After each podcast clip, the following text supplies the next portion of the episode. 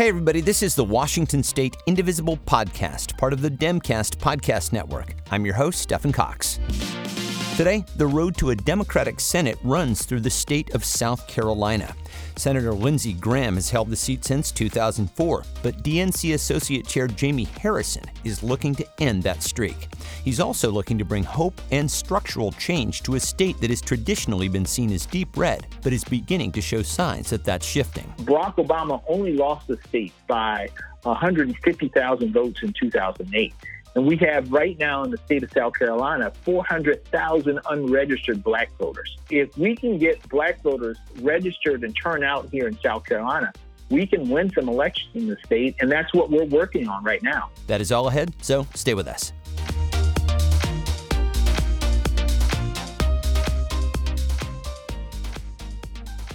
Jaime Harrison is a longtime Democratic operative and current associate chair of the DNC, and he is running for Senate in South Carolina, where he is looking to unseat longtime Senator Lindsey Graham. And we are so excited to have him with us. Jaime Harrison, it is such a pleasure. Welcome. Thank you so much for having me. I'm so happy to be on with you. You know, I will just start by asking you, because these are just unprecedented, challenging times. How are you doing? How are you and yours doing? You know, my family is doing really well right now. We are, you know, as well as anybody could possibly do. You know, we've been in the house now for a few weeks. And so I think like everybody would go a little stir crazy and we have to go outside and just take a break. But we're trying to keep up our spirits. My wife and I have two boys at home, one 5-year-old and the other is one. And we're just trying to create a new normal for them, at least for the short term, so that they don't stress out about the current situation. Yeah, I've heard from a lot of my friends who have young ones at home that they're also having to be teachers on top of everything else that they're having to do. So that adds an extra challenge, I would imagine. Oh, it's tough. I mean, our 5-year-old is in kindergarten. And so you would think that kindergarten's work wouldn't be that complex, but there's so much of it. And so even this afternoon, we had a and again, the teachers and the schools have been trying a really good job of creating some normalcy for the kids. So we did a Zoom lunch for him with a few of his classmates because, you know, they get so used to going out to the playground and playing. And he was just so excited just to get that opportunity in the moment to share the latest toy that he has or show something off. So we're just trying to do as much of those things as we possibly can just to keep his spirits up. Well, you sound like a great dad, and I'm sure that need to keep his spirits up is probably resonating with a number of listeners right now. I want to get your take on the federal response and also the response at the South Carolina level to coronavirus. And I'd like to start with Senator Graham's handling of the coronavirus pandemic. What has been your take on the way that he has handled and or mishandled the response so far? You know, part of it is it's been a big disconnection. You know, Lindsey just seems totally disconnected from what normal South Carolinians need in a time like this. He's not holding the federal government to account on the terribly slow production of tests. You know, we're told here in South Carolina there are about 85% of cases are undiagnosed here. It's because we are one of the worst states in the country in terms of testing. You know, he assured everybody that testing would be robust for South Carolina in March, and that just has not been the case. He seems unfazed that South Carolina has, again, among the lowest test per capita rate in the entire country. And add to the fact, we saw what he did when Congress had its opportunity in the spotlight to really address the situation, bring calm to the American people and assurance that they're financially and based on their health that things are going to be okay. It's going to be tough, but things will be okay. You know, Lindsey, in that very last day, stood in front of the coronavirus, the CARES Act, and said, well, you know, we can't have this because unemployed folks may make $600 more. And it wasn't rational. And then he threw nurses and nurses assistants, people who were on the front lines right now of this crisis. He threw them under the bus and said that they are going to stop their jobs. They're going to stop the jobs that they have committed an oath to protect health and lives, that they were going to stop that just so that they can make $600 more for unemployment. It was unhinged, and he was just playing his old Washington political games when people are just desperate for leadership that will bring some calm and some common sense to this situation right now. Well, you recently published a 5-point plan on what your response would be to the pandemic. So how do you think the federal government should be handling this? Well, first and foremost, we need to get somebody who a czar to oversee this, and I'm not talking about Jared Kushner. We need. That's ridiculous. Yeah. We need someone. When you think about some of these generals who in the past have taken on efforts, hurricanes, and some of these other things, people who understand how you fight against. A natural disaster or take a disaster and turn it into something. So we need someone like that to oversee a response effort who can coordinate with all of the governors to make sure that this is a coordinated effort across all 50 states and not just 50 different approaches to tackle this one major issue. We need to have mass testing right now. In order to track the spread of the virus, we need accurate and rapid mass testing, and we have to do it now. We can't have these sporadic, states like South Carolina that are barely testing, and states like New York that are doing a lot of testing. Everybody needs to have some sense that we know who the folks who are inflicted with this virus. We can contain that. To make sure that we run the gamut and the period to allow this thing to run its course. The relief checks, I'm happy to see that they're finally coming out. I was very, very discouraged, like so many others, to hear that it would be months. But what I am discouraged is that, they have delayed this just so that folks can sign these checks. We need these checks directly into the hands of the American people. We don't have time for the pomp and circumstances. The Small Business Administration loans. I've talked to so many small businesses over the past few days, and many of them are still waiting to hear whether or not they have qualified to receive some of the funding from. The Paycheck Protection Program.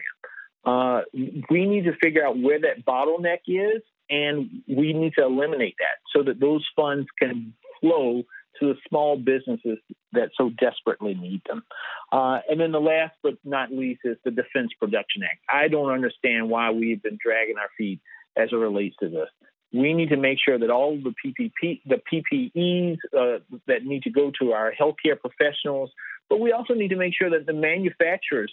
I had a small manufacturer the other day called me saying that they're looking for gloves and masks for the workers in their companies. We need to make sure that they have the proper materials that they need in order to move forward, and that means. The federal government, the White House, has to take over some of these industries to make sure that our front line of defense of this illness, of this virus, are taken care of and are protected. And a lot of what you're talking about here is coordination. You mentioned the appointment of a COVID-19 czar. And I'll just ask you to speculate. Why do you think Trump has been resistant to coordination at the federal level on this? I'm really not sure. Part of this is I'm sure that, there's a lot of distrust that, someone else would probably steal the spotlight. I'm not sure. Yeah. But this is where Congress has to step in. This is when you need your senior senators, where you need members in the House of Representatives to step in with one unified, clear voice and go to the president and say, this is what needs to happen for our people. I cringed when I saw Jared Kushner stand up to say that the federal stockpile was our stockpile. Well, who is our? We're the 50 states of the United States that make up our government. The federal government is there in order to service our states. And so the IRA is the 50 states. And I just didn't understand what this false separation is, that we're in this thing together. The federal government and the state governments need to be working together. They should be no space in between them. But it's so sad to see that you got different states who are bidding against each other in the private sector to just get the materials that they need to protect their people. That should not be the case. We should have a very cohesive, unified response to this, and that's why we need a COVID-19 czar. Because the states are on their own right now, largely, I'm very curious to hear about how the pandemic is impacting South Carolina in particular, and especially the healthcare infrastructures, because we know that they've been hit very, very hard across the country. How is South Carolina being affected on that front? Well, we currently know of 3,500 cases. And those cases are disproportionately impacting the African-American community here in South Carolina. I think 41% of the positive cases are African-American, and 56% of the deaths so far in South Carolina have been African-American. And the African-American population in South Carolina is only about 28% of the population. Mm. And what we are seeing is there's a really big impact in some of our rural communities. And these are the areas that were already underserved as it relates to healthcare and healthcare services in the state. We've had 4 rural hospitals to close in South Carolina over the past few years. So that means in some of our rural areas, there are less hospital beds, less healthcare services. And so you have people who, whereas it used to be, it took them 5 or 10 minutes to get to the nearest hospital, now it takes them 25, 35, 45 minutes to get to the nearest hospital. So you probably have folks who have symptoms but aren't close, don't have the transportation, don't have the means to get to a hospital, and therefore continuously spreading this virus amongst folks in their communities. And so these disparities that existed before the virus are just exacerbating the situation, and they're making it worse. And so we're a state where we have not had Medicaid expansion under the Affordable Care Act because Republicans like Lindsey Graham have stood in the door and stood against that. And so it's a really, really big problem for us right now. And I'm just hoping and praying that we can move past this. And we're trying to do everything we possibly can through our campaign and coordinating with our officials like Jim Clyburn and Joe Cunningham to make sure that the needed services are coming to those in South Carolina, despite the lack of really solid leadership from the governor's office or from our U.S. senators. I'm wondering, given everything you're saying here, on the ground, if you have any indication that this crisis might be changing attitudes about the need for universal health care. Do you see any evidence of that? I think folks now are seeing that health care is a necessity and it should not be optional. This is something that everybody in this country needs, because in these times of crisis, you need to have some assurance and something to fall back on. And so many families right now don't have that. And given that the massive number of layoffs that we're seeing here in the country, we're also seeing that a lot of folks are losing their health care as a result as well. And so there needs to be some type of safety net set up so that in crises like this, folks still understand that they can provide for themselves, their families, and the other folks in their communities. There is likely going to be a 4th stimulus bill in May. You've talked about some of the things that I think you'd like to see. One thing I want to ask you about in particular is Democrats' push to make vote by mail part of any package. There is a concern, of course, that a second coronavirus outbreak could make in-person voting dangerous, much like we saw recently in Wisconsin. How hard do you feel Democrats should push on the vote by mail issue? Well, one, I think even before you get to the vote by mail, it's about securing the Postal Service. I mean, when you think about it, the president does not want to submit to help out the Postal Service in this time. Yeah, the Postal Service is failing right now. They may not make it through summer by some estimates. That's exactly right. And we know that all businesses right now are suffering. And so instead of, you know, just giving billions of dollars to corporations, when the Postal Service is so crucial and critical to not only just individuals in this country, but also to businesses in this country. Think about the businesses that rely upon mail to mail their products and the astronomical increases in cost to do, I mean, we use the internet now so much for so many things. Think about how costs will increase to do business virtually if there is no postal service. Think about voting, and if this virus is still rampant across the country, and that now everybody's forced to go to a polling place instead of being able to use vote by mail. Right. This is a boneheaded decision, and it's not just, you know, in the White House. You're hearing some members of Congress who are also not willing to save the Postal Service at this moment. And this is just not a smart tactic to go down. I mean, it could have ramifications and ripples all across our economy. And as it relates to vote by mail, it is a no-brainer. Like, when we think about our polling places across this country, many of the people who work in the polling places are retirees. So many of them are are seniors who may have pre-existing conditions, may have things that will make them extremely vulnerable to this virus. So who's going to work at those polling precincts? Right. We're going to have situations like we saw in Milwaukee where they consolidate down, over 100 and some odd precincts to 5 precincts. That's a form of voter suppression. We can't be for that. We can't have that. And so vote by mail, and I know you all have this in Washington State, and you really are ahead of the curve for the rest of the nation. We should look at how you do your voting as a way, as a model for the rest of us in this country. But we got to do better, and we should do better, and we have to demand better of our members of Congress and the White House as it relates to this.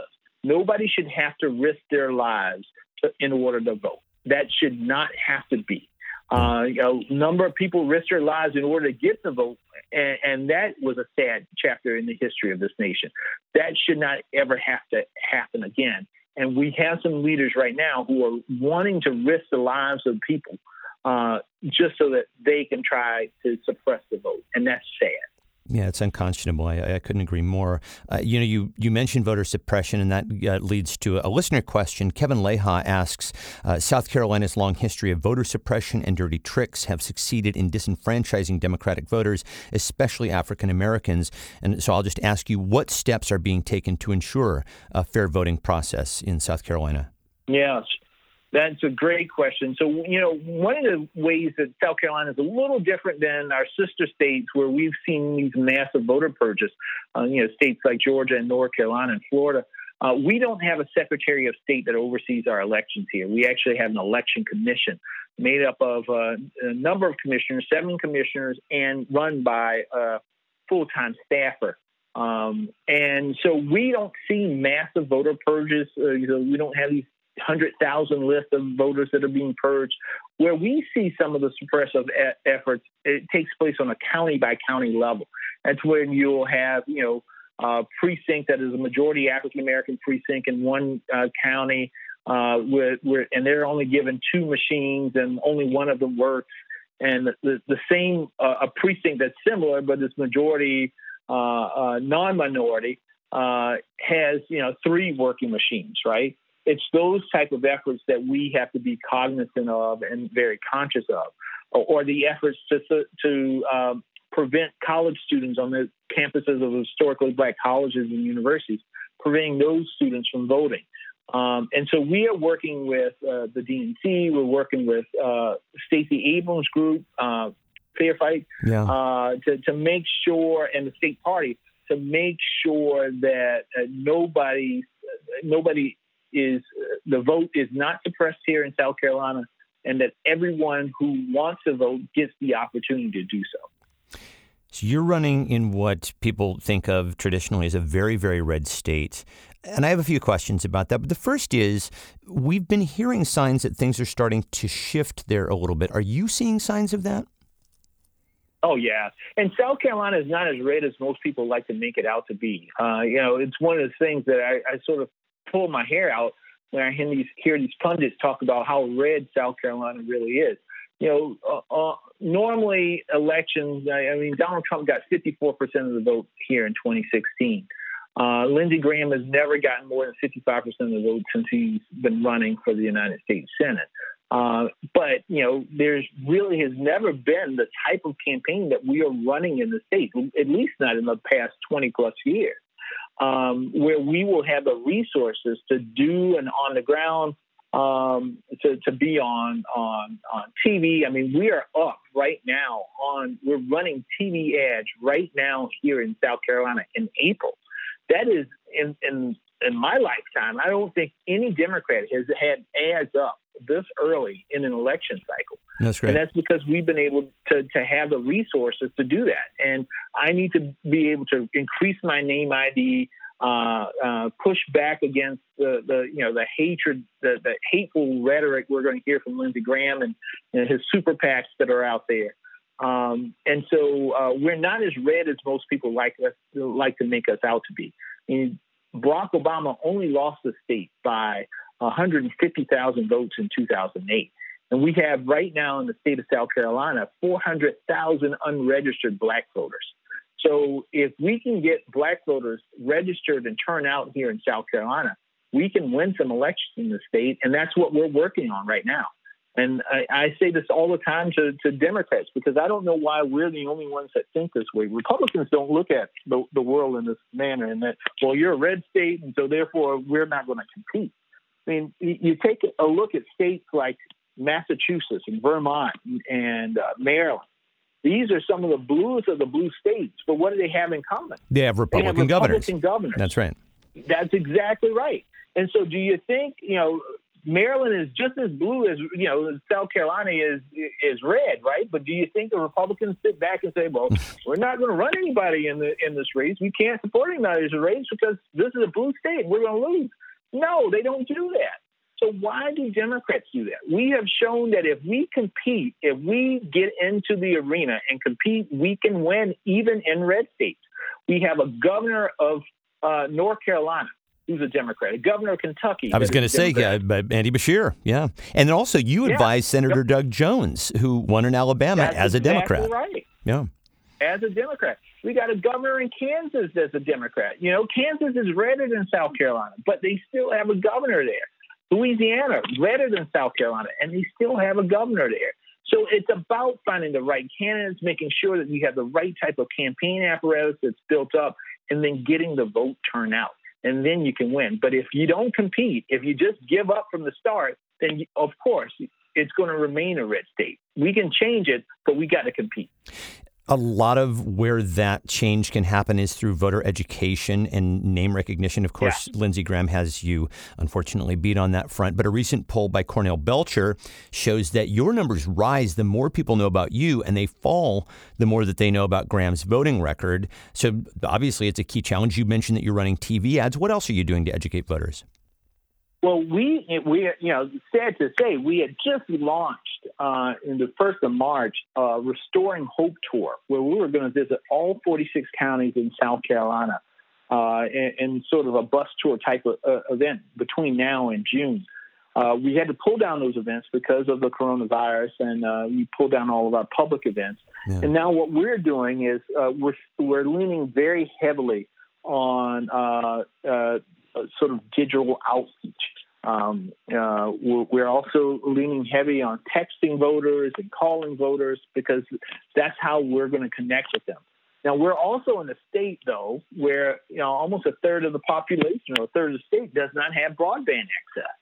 And so that creates some difficulties. And that's part of the reason why we had to go up on TV so much earlier. Because we needed to find a way to reach people even when they didn't have internet access. And so one of the easiest ways is to do it via TV, to radio, but and those folks who do have access, broadband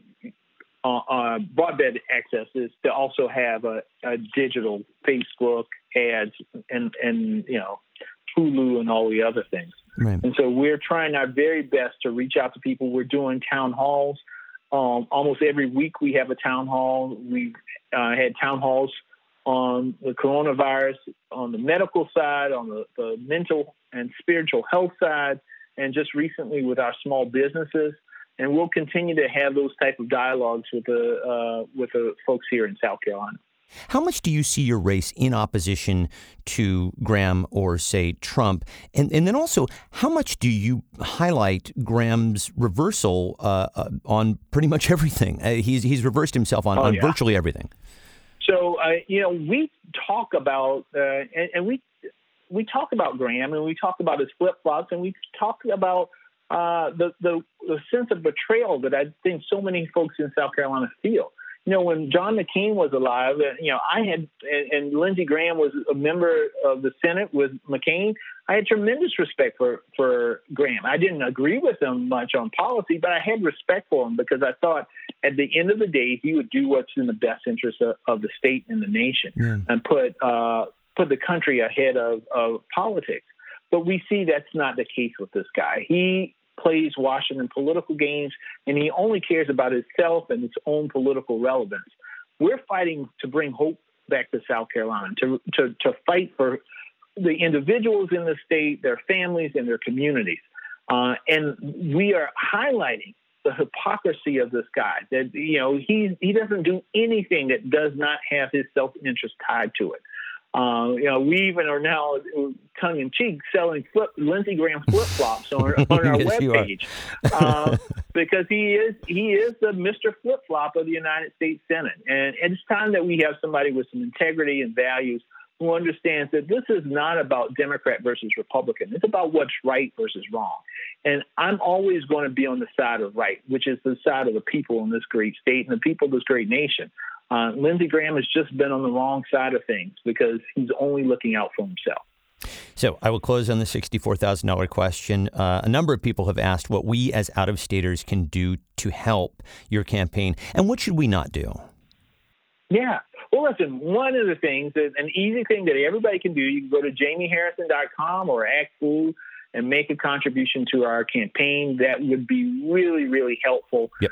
We need to have the resources to push back. But we're also doing a lot of virtual phone banks and the like. And folks can go to our website, JaimeHarrison.com, and sign up to volunteer. We also have a program called Harrison Helps, which is our program to service the needs of those folks in our community. And so if folks have resources that they think that they can bring to bear that can be helpful to people here in South Carolina, we would love their help. So just go to JaimeHarrison.com. You can sign up to help with Harrison Helps, to volunteer on a phone bank or what have you. And eventually, once we can get back out of the house, hopefully we can even get folks to come here and help knock on a few doors as well. Well, we want to do everything that we can to help you out on the financial front, on the volunteer front. Just know that we are rooting for you here in Washington State. Well, thank you so much. I really appreciate it, and I appreciate the opportunity to talk to so many folks in Washington State. Jaime Harrison, thank you for your time. Take care now. And that's it for today's show. Our website is indivisiblepodcast.org, and our email address is indivisiblepodcast@gmail.com.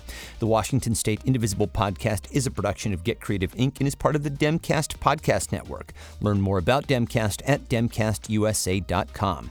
My thanks again to Jaime Harrison, special thanks to Kimberly Davis, and extra special thanks to Lori Caldwell. And as always, my thanks to you guys for listening. We'll talk to you next time. Bye.